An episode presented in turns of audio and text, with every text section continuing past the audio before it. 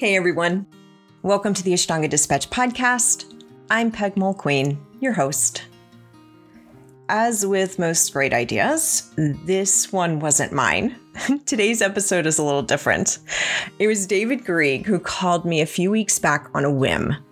How would I like to join him in some chats around the Yoga Sutras? You know, each of us offering our own unique perspectives and reflections. And when I say unique, I mean oddly mismatched. Because if you know David and you know me, then you also know we could not be any more different in our background and experience. But that's what he thought would make this interesting. And I agree. I believe it's a good thing to share various viewpoints, even when they might seem like they're at odds with each other. That's how we grow in our understanding. David went ahead and let me choose the first sutra.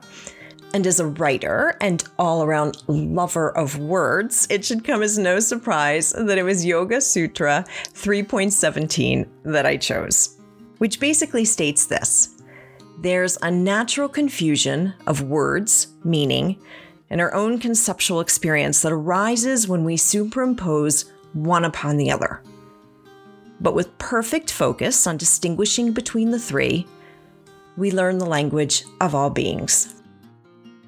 Basically, words matter, as does our experience, use, and interpretation. Words like discipline, tradition, modification, and even the word yoga itself. So we chose a few and attempted to dissect. Our discussion was held live on Clubhouse, but also recorded for you today. And we hope to offer more like this. So if you're interested in attending live, follow me on Clubhouse at Peg Mulqueen and join the Ashtanga Dispatch Club. Or simply make sure that you receive our dispatch email that goes out every month around the full moon. There, you'll receive our latest musings, notes from the garden, upcoming classes, and events like these free online discussions. Visit ashtangadispatch.com to sign up. All right, let's go ahead now and jump into David and my somewhat lively banter around words.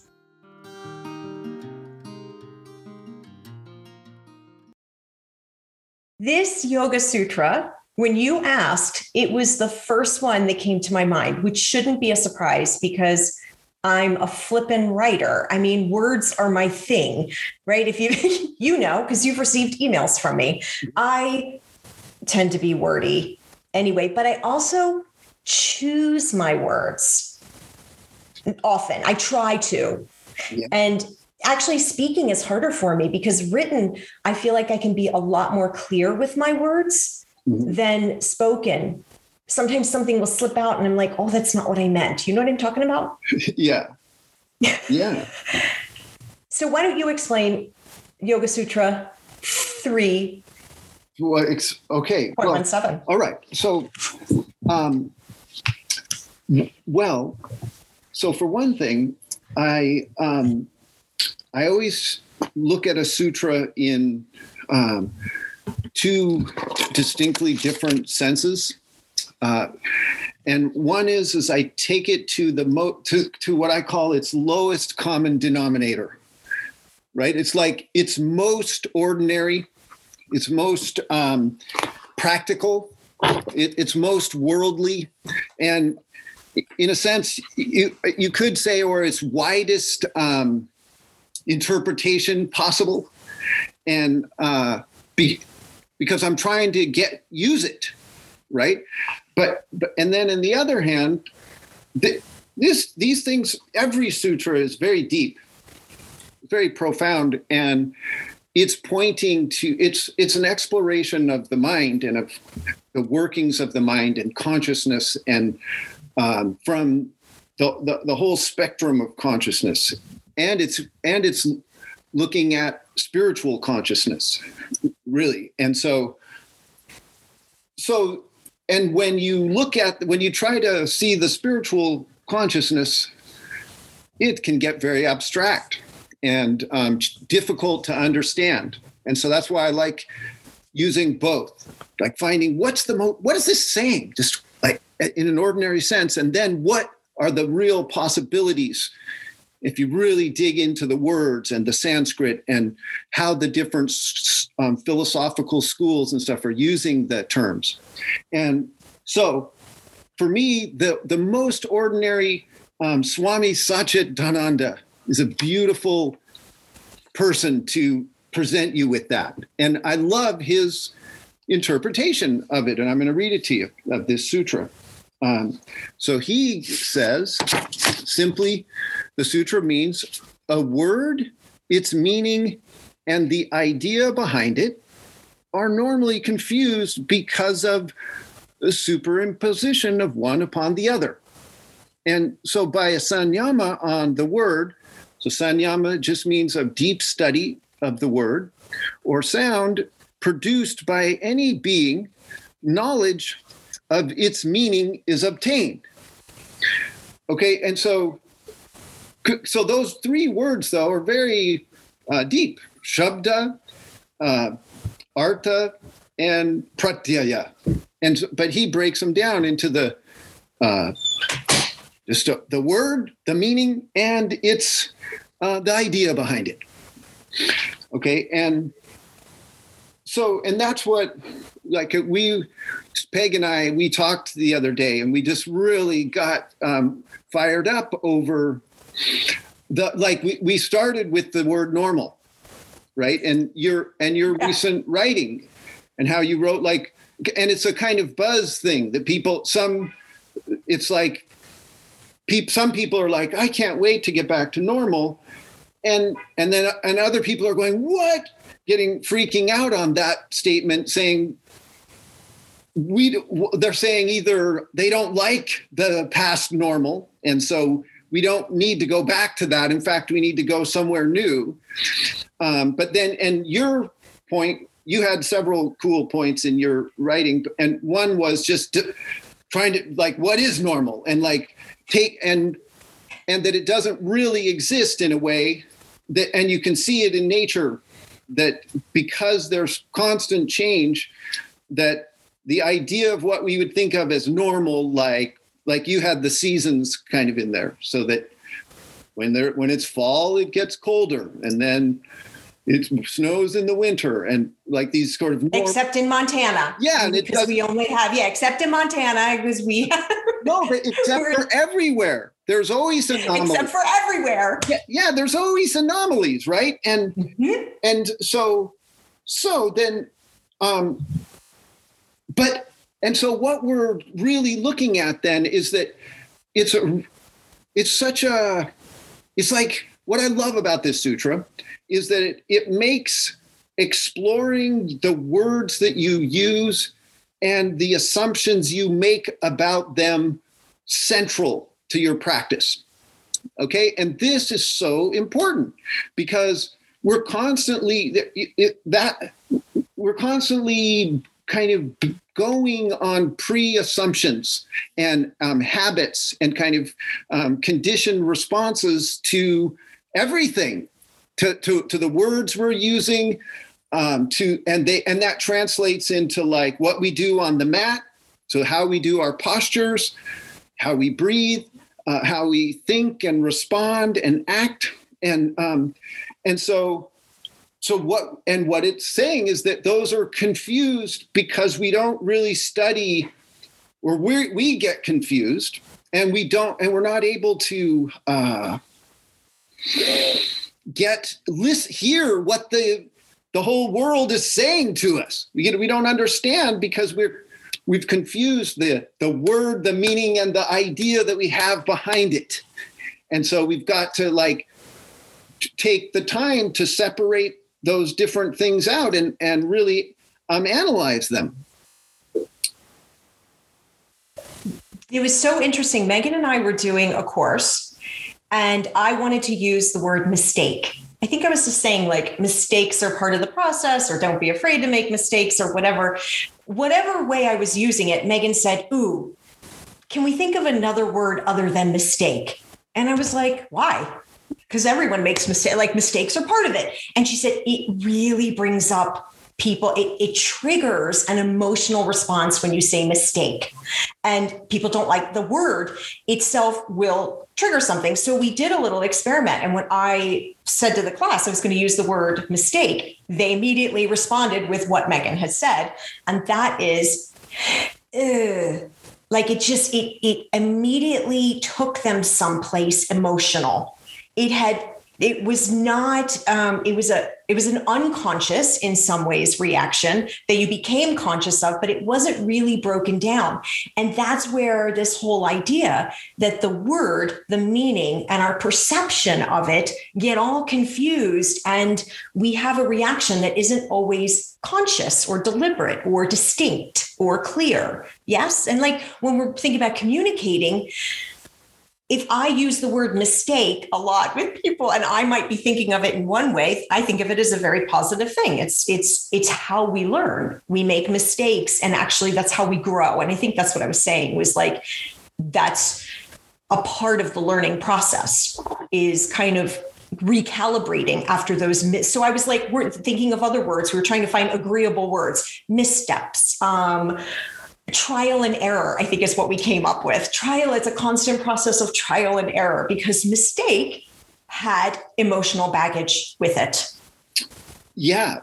Yeah. Well, and even, and, and obviously so does normal for a lot of people. obviously. Right. And, but see, but the thing is, is to me, it's a very um, delicate uh, conversation that, that and uh, that, because we have to be careful that like because many there's words that are becoming like sort of taken off the table like mistake or ideal or um, standard or normal. And they and they, because we have these negative associations with them right?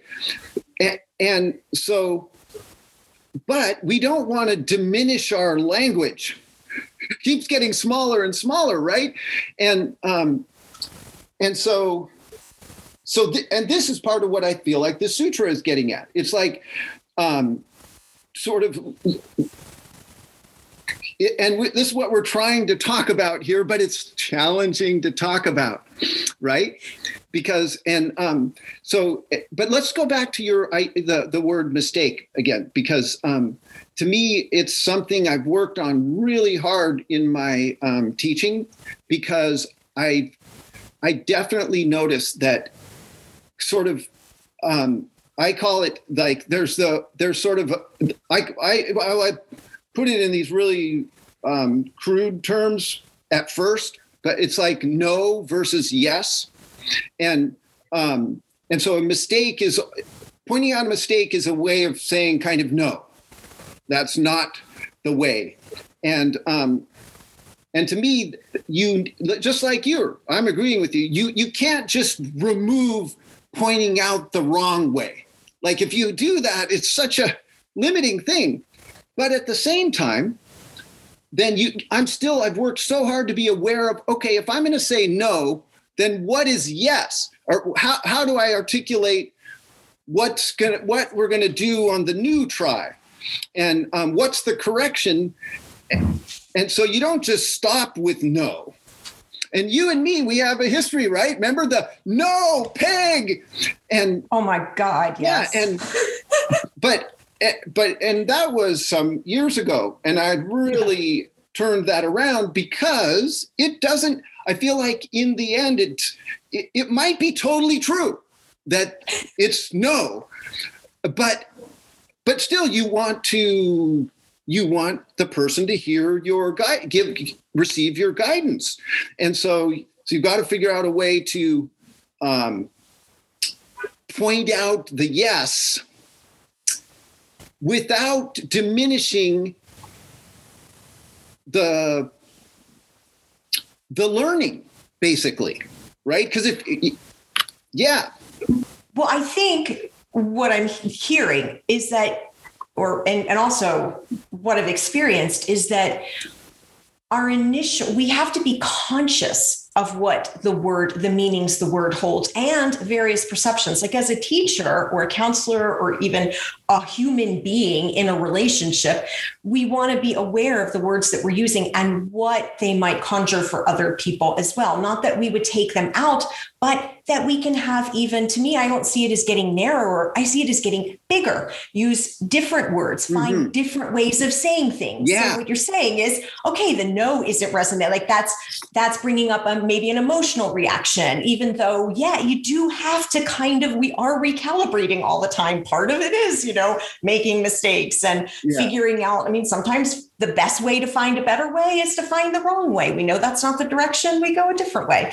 I mean, yeah. those are those are good things, but the words we use around them by by being conscious of various perceptions and meanings and what people are thinking when you say it just forces us to use other words too to make it to to that we can expand our own vocabulary. It's, one of the good things is like robert and i were talking about it before i got on the phone call with you. We were talking about our first word which was discipline.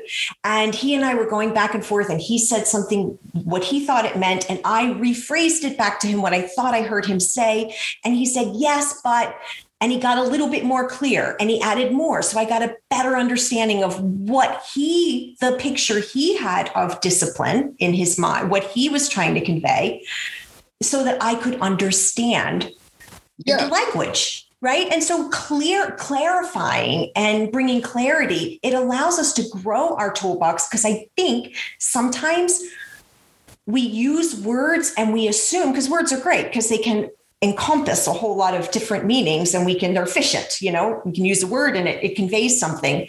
But but then we get lazy we use the same word you know or yeah. and and we don't realize the very many meanings. That that's for other people. And then for us we also have to be aware of what they're triggering in us. Like the first reaction of a word, especially a triggering word, is an emotional reaction. So it's not even from the brain. It's not even like the definition. It's like how it makes us feel based on a, an old experience, usually. And discipline is I think, well, let me just say this. I think normal is actually happening. I think people are really anxious about going back to normal because then we got a new normal now. So we got a new routine and a new thing. And now we're like going back, which doesn't seem normal at all. It seems actually kind of foreign because we've traveled away. Do you know what I'm saying? Like, um, anyway, so the word normal is is is is triggering people's anxiety over change again. Um, yeah, and but discipline is a good one. Okay, so let's. I, I want to break down we like discipline for, for a moment just like because okay. because it's so um, connected to practice too like tapas is the sanskrit word that's sort of equivalent to discipline and um, and you had told me a little bit earlier that like you put that out to people and they there was so much negativity around the word discipline. And if you and and you see so part of, to me what See, what I do in my own self, in my own practice, is it, I, I, go through the exact process you just um, mentioned, which is I, am using a word and I, have got an emotional reaction or I've got a, um, a working, uh, this is how I use that word. Okay. And, um, or maybe it's more than one way, but it's set ways.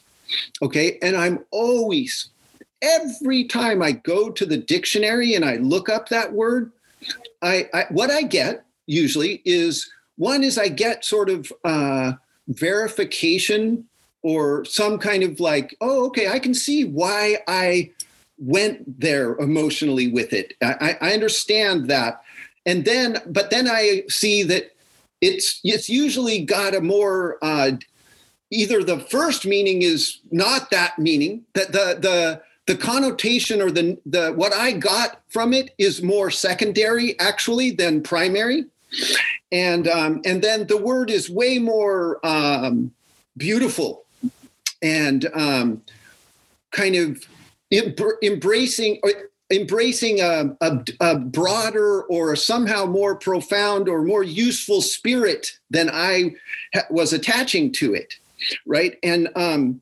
and then I also get what, see, this is, and this is what I think is super cool, Peg, is that I get the idea that you, you the, your definition and your use of words changes and, and it's supposed to.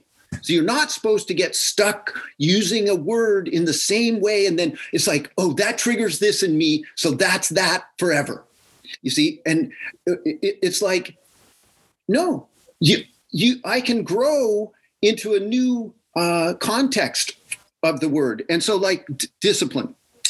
Just it's so i'm just going to go through a few of the definitions that uh, of it. And so it's like um, the practice of training people to obey rules um, or a code of behavior. And and then so that's like that that's somewhat neutral right? I mean it's it, but it can if you're kind of rebellious and you don't like to be told what to do then that already will throw you off right? Because it's like trying to get people to obey rules okay? So and then but it goes worse than that. It goes using oh, punishment right. using punishment to correct disobedience. That's discipline right? And um and it's but so but listen but then here here goes this, which is um, it's an activity, exercise, or regimen that develops or improves a skill. Now that that's why I like discipline. It's just simply right? It's so simple actually. It's just an activity or an exercise or a regimen that develops a skill. It's so beautiful, right? That and so pertinent to what yoga is. It's just, right? Well, interesting because in my little informal Instagram survey, discipline and practice for many became synonymous. So that was something, there was some overlap there. A lot of people describe discipline as practice and practice as discipline. Right. On the on the other hand, and I love the fact that you went to the dictionary. So isn't that what what this Yoga Sutra is saying. It's saying, get clear. Yes. Start to take apart the threads. And part of that is looking at the definition. You went for the definition. You know where I go? To the root where it came from. I love, I am obsessed at finding where words come from so that I can understand, just like you said, I want to understand where I get this feeling from. Why does this bring this up in me? Where, you know, and I can understand it. Oh, I read the I read the definition. I go back to look at the root yeah. and see where how did it get here? Yeah. And so like that's what I did. And I went and it was the first one was a verb and it was treatment that corrects or punishes. So like ew. Um, and then it goes to a noun in Latin and it's much more beautiful, right? It's pupil, student, or instruction. And the idea, though, what happened was is the two got blended. So it's teaching as a way to correct or punish. you know, that's like many people associated discipline with um, fundamental parenting styles. Yeah. Eh, so you you're going way back, like discipline a child, um, discipline your dog. I thought at least three or four people said, I have none. And I thought, oh my gosh, that is why it triggers it in me. I can't even tell you how many times I've been told I need more discipline or if only, you know, I, in fact, I can remember, so, you know what you need? Discipline from college professors to yoga teachers. And you know, I mean, obviously, if there's consistency in message, there's something to be had there. But what it ended up leaving me with was not something specific, but rather a generalized judgment. Mm-hmm. Right. Do you know what I mean? Like, yeah. like it was like something I was lacking, a defect. So immediately when someone says discipline, I no longer think of the actual definition of the word. I just think of my emotional reaction. That's something I'm not. That's something I'm bad at. It's yeah. something I'm supposed to be, but right. Yeah. And and not. And so then when I think about it, I was like, well, actually, if we got more specific instead of less and use generalized, I thought about this in terms of me. Like, why does discipline rub me wrong? And partially it's because of the emotional reaction that it comes from being told. But really, I feel like discipline is remembering what's important and behaving in a way that reflects that and just like um that there's things that go into it effort, attention, and um, and certainly I could use a little bit more staying power and and so I can I can see those. Like those are skills like you said I can develop staying power um, uh, attending longer constant you know being more focused um, could definitely be something I could I am constantly working on. But now it no longer sounds like something I'm just not. And some way of conformity like you need to obey the rules or you need to like uh, do this because I said so. It's more like, ah, yeah, I I could I quit a little early a lot of the times. I could use a little bit more staying power. I'm working on that. Yeah. Or concentration. You know what I mean? Like to me, that's yeah. the tapas is that the the tapas is the friction that coming and facing yourself and going, yeah, these things are true about me. I these are things I want to work on, and it's going to take effort to work on them. It's going to take action. It's going to take uh, all right discipline. What do you want? I mean, yeah, sure. Well, you know, now I can use the word discipline. Yeah, yeah. Well, and so for me, then uh, if you look at the tapas, so tapas is has really negative uh, in, implications, right? It, it's it's so it means um, penance, um, self-inflicted torture, austerity, right? Yep, and um, pain, suffering, severe meditation, uh, bodily mortification, and um, okay, and so those are the the most negative that I in my little summary, and and which they're very negative, um, and they're but they see to me though, it's weird how I come from it because I, I me I tend to come from liking the word discipline and liking the word tapas. And and not and, I, I won't say that i feel like that with every word but like i'm i'm not on the side of the fence that just the word discipline scares me right? It, it's more but and and so but i'm a teacher so i partly have to understand that. But i also i do i have felt the negative effects of discipline and tapas in my uh, practice and in, in my teaching. And like, it's a very, um, the, it's a kind of historic place that tapas came from, you know, like yogis basically depriving themselves brutally and radically to turn away from the physical world. And um, and thinking that they that was it was like cruel to be kind kind of like that this was going to be an effective way to um, to and to lessen your suffering actually because the attachment to um, the worldly life and the desires and consumption and things that th- those we can't underestimate what a strong hold uh, indulgence has on us and and and the harm that it brings us. And so so to go to a place of tapas uh, eh, like that can, that can go all the way to this other extreme of harm and like torturing yourself to to me i'm still going to um, entertain that concept very seriously even though it has a deep shadow right and um, and so it also means, it, it, in the more positive sense, it, it means deep meditation or concentration. And it also just means um, fire and heat and, and warmth. And, and you see, this is the other thing that I, I feel like um, I, I have a real uh, strong feeling about that um, I, I feel a bit of a pioneer in it.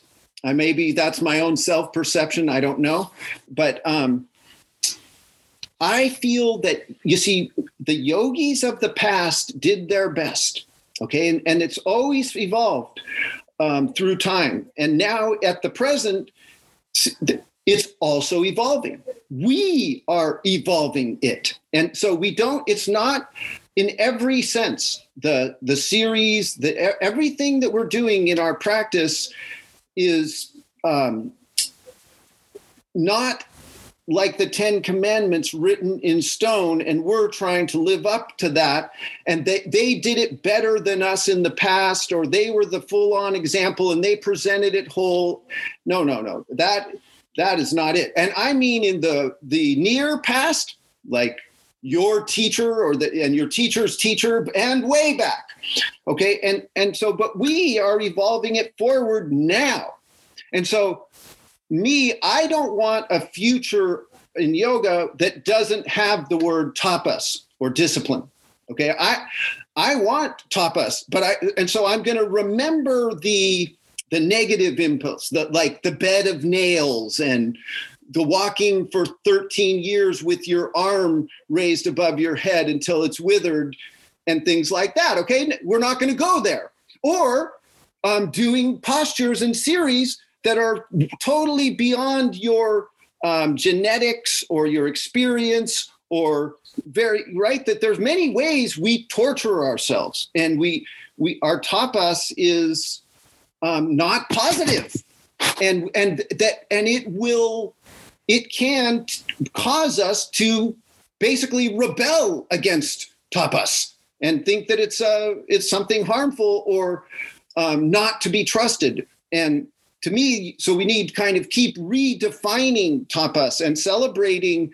The, to me, the, the most beautiful image that I, I can think of is the the Native American um, the the the vision quest. See, that's how I think of tapas. It's like you you you take one you take time to go off by yourself. You don't eat and drink. That it, it's not time for that. It's time for inward reflection and looking within yourself for your your duty and your mission here and to get serious about what you're doing here in this life and to be able to respond to your circumstances. Okay? And th- and then and you you go you perform tapas to for self knowledge that you're going to share with the world Okay, and and so a certain amount of restraint and and discipline and uh, deprivation and even penance. Like you have to realize the that when we go through our day, there's we're like what you're saying there's mistakes being made that we kind of have to purify and it, it it's real and um and so we want to to find the way to do that as a celebration and without um, inflicting harm on ourselves. Well, okay, so I'm I'm listening to you and I'm, I'm laughing over your bed of nails analogy, and the but I am thinking to myself, you know, partially to me, tapas is like an everyday thing, or hopefully not completely, but the bigger the mistake, like for example, I say something or do something that hurts someone, right? And maybe it's not my intention. Maybe it is. Maybe I'm just being small in that moment and I've done something wrong. And I know I've done it wrong. You know when you've done something wrong, like when you've, when it is your fault like legit. Your face, I mean, you feel it. Tapas, you don't have to explain it to me. My face gets red, my heart, I just feel awful. It is such an uncomfortable feeling when you know that you've done something wrong.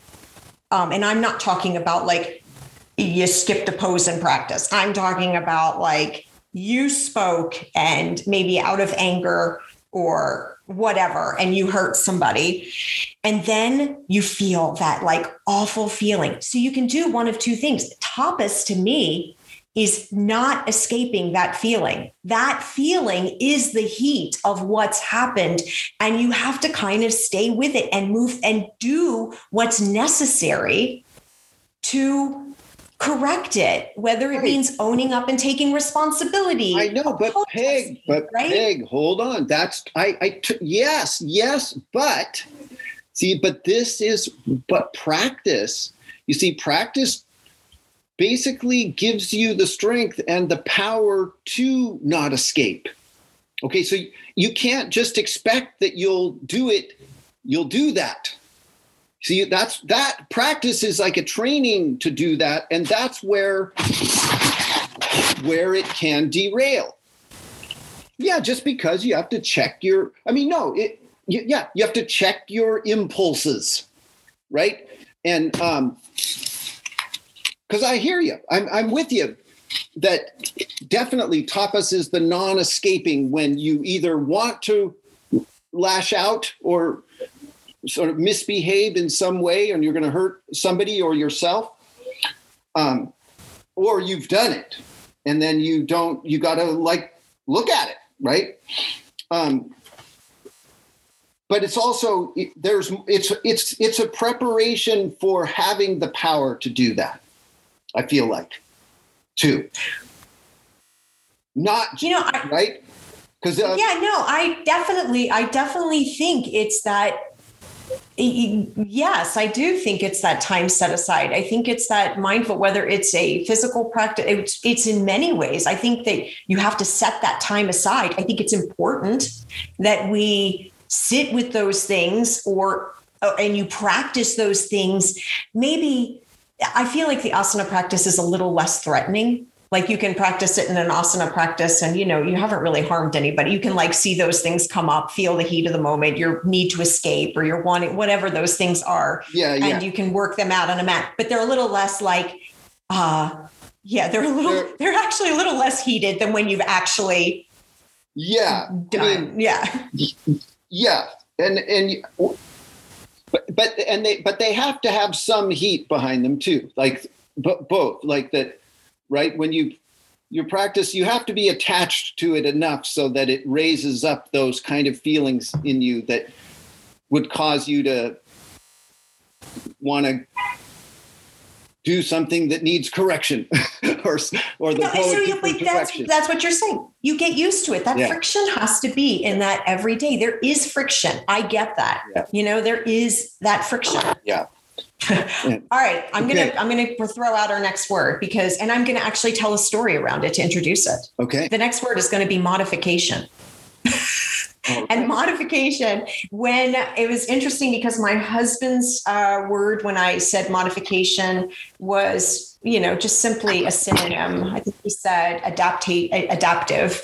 Um, but I remember modification, many people responded with limited, don't, um, yeah, like, the, and then a lot of like permission, like we should be giving permission. They're necessary. It's innate. Blah. But you can tell that when you get to the yogis, there's a whole bunch of shit tied up with with when we say modification. It brings up even the word adaptive brings up a lot of things for people.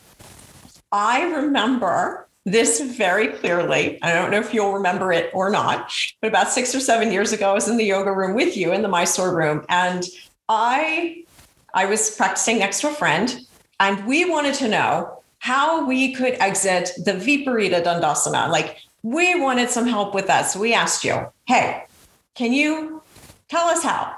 And you said, well, and you said we could, you gave us some options, could use a block. And I remember you walking away and my friend saying, I'm not using no fucking block. And with that, she did the exit perfectly. And I was like, yeah, I'm not using no freaking block. And I fell on my back. So, so totally didn't work for me. And it was, and and then I think that next day you asked me not to practice next to my friend anymore. Um, probably a really, in fact, the, it, we got separated. Um, it was a funny story because I'm remembering, but that is sort of the idea. I'm watching my dad who needs to use a walker and will not. There is something about that idea of using something, even though my dad is handicapped, has been for a long time. He's also 86 or 85, 86 now. He's like, I mean, a walker would help him get around. We could actually do more if he would use the walker. But for him, it is that idea, it triggers the limitation, it highlights something that he sees as a deficit. And and that is, by the way, not how the dictionary defines modification at all. Yeah. Um, it just says, right, the act of altering in character, form, or function. And then that's the old, of course, you know, I went with the root word. That's what the old way was. And then modern times says that we alter it usually to make it work better. Yep. So, like, it's not just so, but you say modification in very a lot of circles, not just yoga circles. I just gave you two, you know, my, you know, my dad, and um, and you get this like feeling of there's something wrong with me if I have to modify, alter, whatever. It shows I am limited or not doing it correct.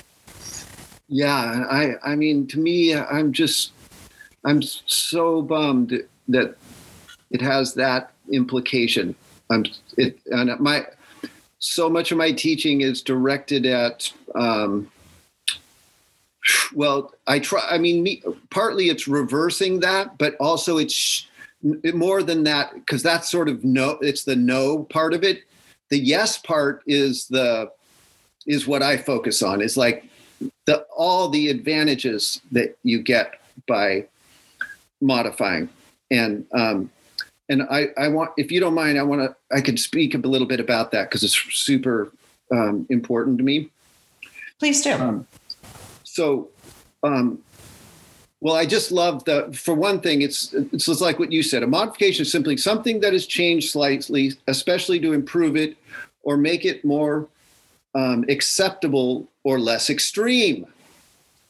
See less extreme is such a good uh, I like that. very very important um, thing and so the thing is is that what I, the, that what I how I approach the postures is for one I they're literally they don't make it into the series or like into common use over a long period of time like or one of the criterion that makes them last like triangle and shoulder stand and Janu Shirshasana, you know, Navasana, is that they are impossible to perfect.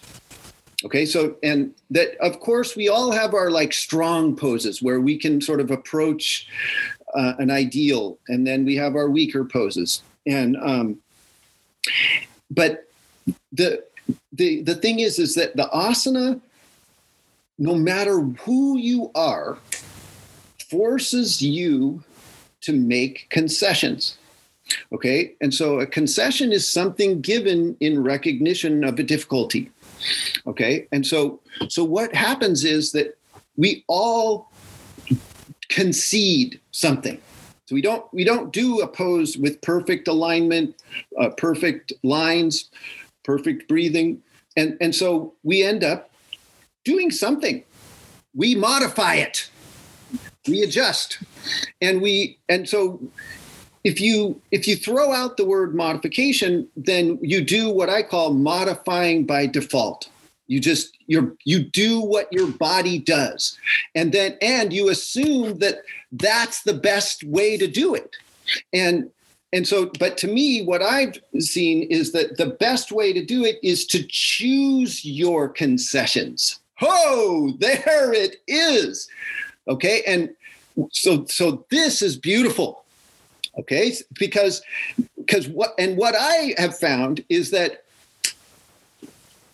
most people can get what i call the essence the swarupa. And you could almost even call it the shabda that word that's in this sutra because it's it's getting at the core the root of it. And and what we but what we end up doing is focusing on the superficial details, the, the ones that I'm ready to concede much faster than average. um, and because I want to get to this essence, and um, and then then I am free to um, see because it, get back to what you said, Peg, which is that people don't want to modify because they feel that then they're a failure or that they're che- they they are less than that, that now they don't get to do a good or they can't do a good version of the pose or something. You see, and and to me, um, see, I'm not graced with one of these super strong, super flexible bodies. Okay. And so that is partly like, and I might have a whole different philosophy if I was, but me, I, I have to work very hard and make a lot of concessions. And so to me, but what I have found is this beautiful perfection within the modifications that I do. And I want to um, read to you the definition of ideal, because this is key in the whole um, subject of modification. Okay. I knew you were going to get to ideal. okay, so, but an ideal, it, so of course, and it's one of those negative words that people basically many people want to just throw it out. The moment they hear it, they hear perfectionism, they hear an external standard that they need to li- live up to and that they're always going to um, not feel adequate around. Okay. But listen to this. This is the first definition of ideal, too. This is the right off the top of the list. It is, listen, this is so beautiful satisfying one's conception, one's conception of what is perfect, most suitable, or what constitutes very good. That is all. It's just, it's satisfying your conception. It's not an outer conception. It's your conception of what constitutes perfect or um, most suitable or suitable. You said suitable. Yes. Or just if it's perfect too much for you, then what's very good? yeah. You see, and this is, I love this. And you see, like, this is my whole practice. This is how I operate. I, and I, so I do conceive of the ideal. I, I do conceive of, I, I, I, I apply a standard. Okay. And, and what is a standard? It's just simply a level of quality or, or an attainment. And it's an idea or a thing used to measure. Okay. And so this is practice.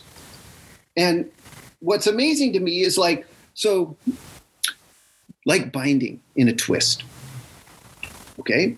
To me, the I I may not grab my arm around my back in Marichyasana C. And, and yet I don't I don't have a problem making that concession. And because to me, the perfection is in how I ground my legs and how I um, work with my arms in relation to my legs and how I rotate my spine. Now, there I can find this beauty and this amazing, uh, uh, uh, mm, kind of objective in practice, right?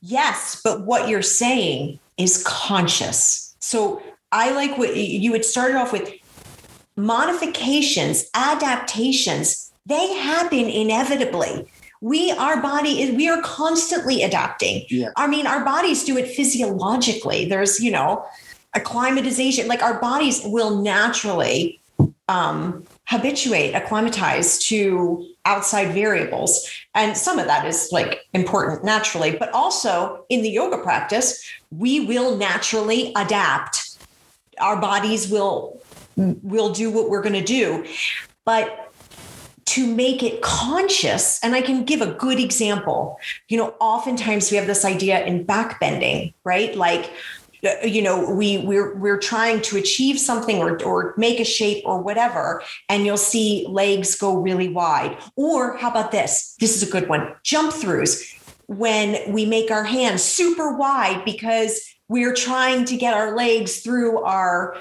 hands, our body through our hands. We think by making our arms super wide, but it's unconscious. People just do it over and over and it can wreck your shoulders, right? And over time, taking your hands super wide outside your shoulders is going to put some damage yeah. there over yeah. t- the wear and tear.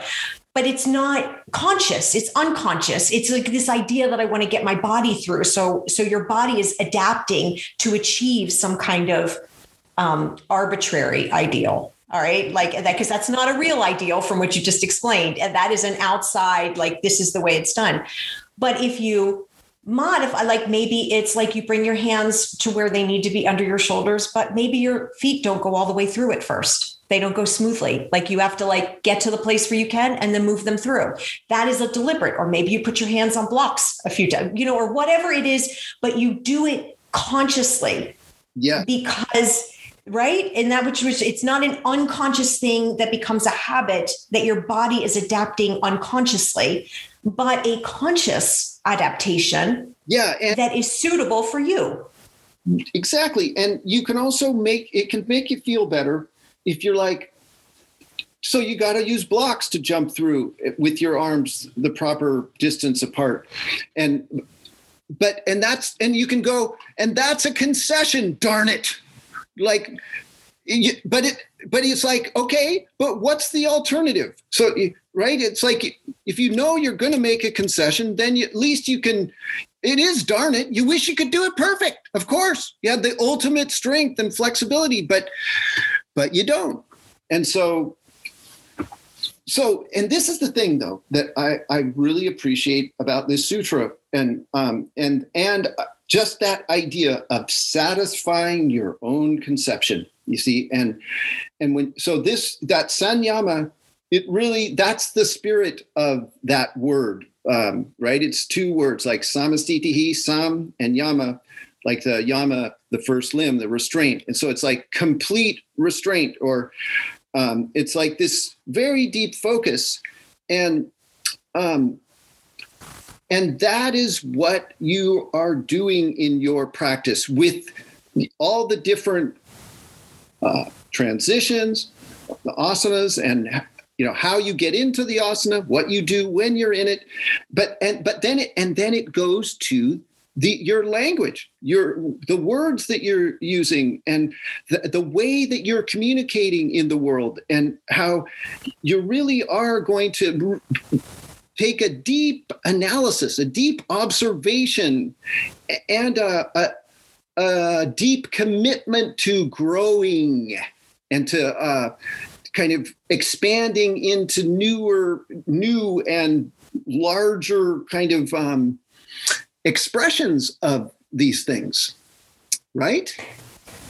You know, and it's not just as students. I was thinking as a teacher, and I'm not talking about as a yoga teacher, like as a teacher in previous life, what you're taught is to modify your own behavior. The goal was for learning. So even as a teacher, you modify you know the way you say something you say it different ways you offer different ways some people can learn you're not going with your own personal mode of operation or your own unique experience with it because it's bigger than that. And so you continually modify your language and your teaching approach as to help someone else. I mean, that's the teaching role too. I mean, yeah. it, and you would think we would do these things so, and we do do them so naturally. It's just, and and David, this is the sad part, is that we are out of time as far as the next word, and the next word, of course you know what it is? It's tradition. That's that next word. And and that's gonna that would that could take us. No, I know. I have to tell you one more thing though. Go, please. Okay. So because this is so amazing about the the whole thing that I uh, the, that I want to um, try to. You remember I opened this by saying that you, so you can you can look at the word in terms of what is its deepest yoga sutra application. It's you know, and listen to this uh, idea of um, shabda of the word. Okay, and um, and the the the next one artha to me i see that it's like a, a ladder okay so that the pratyaya is like your conviction or your belief and it, it's like your ascertainment of the the meaning of the word and so it's the most um, gross. And then you're stepping through to to the meaning of, to a, a more deeper meaning that's not um, your personal meaning. It's the meaning. It's a more broad kind of uh, objective meaning. Uh, but then the shabda's the the root. That's the it's like the thing before you attach any words to it right?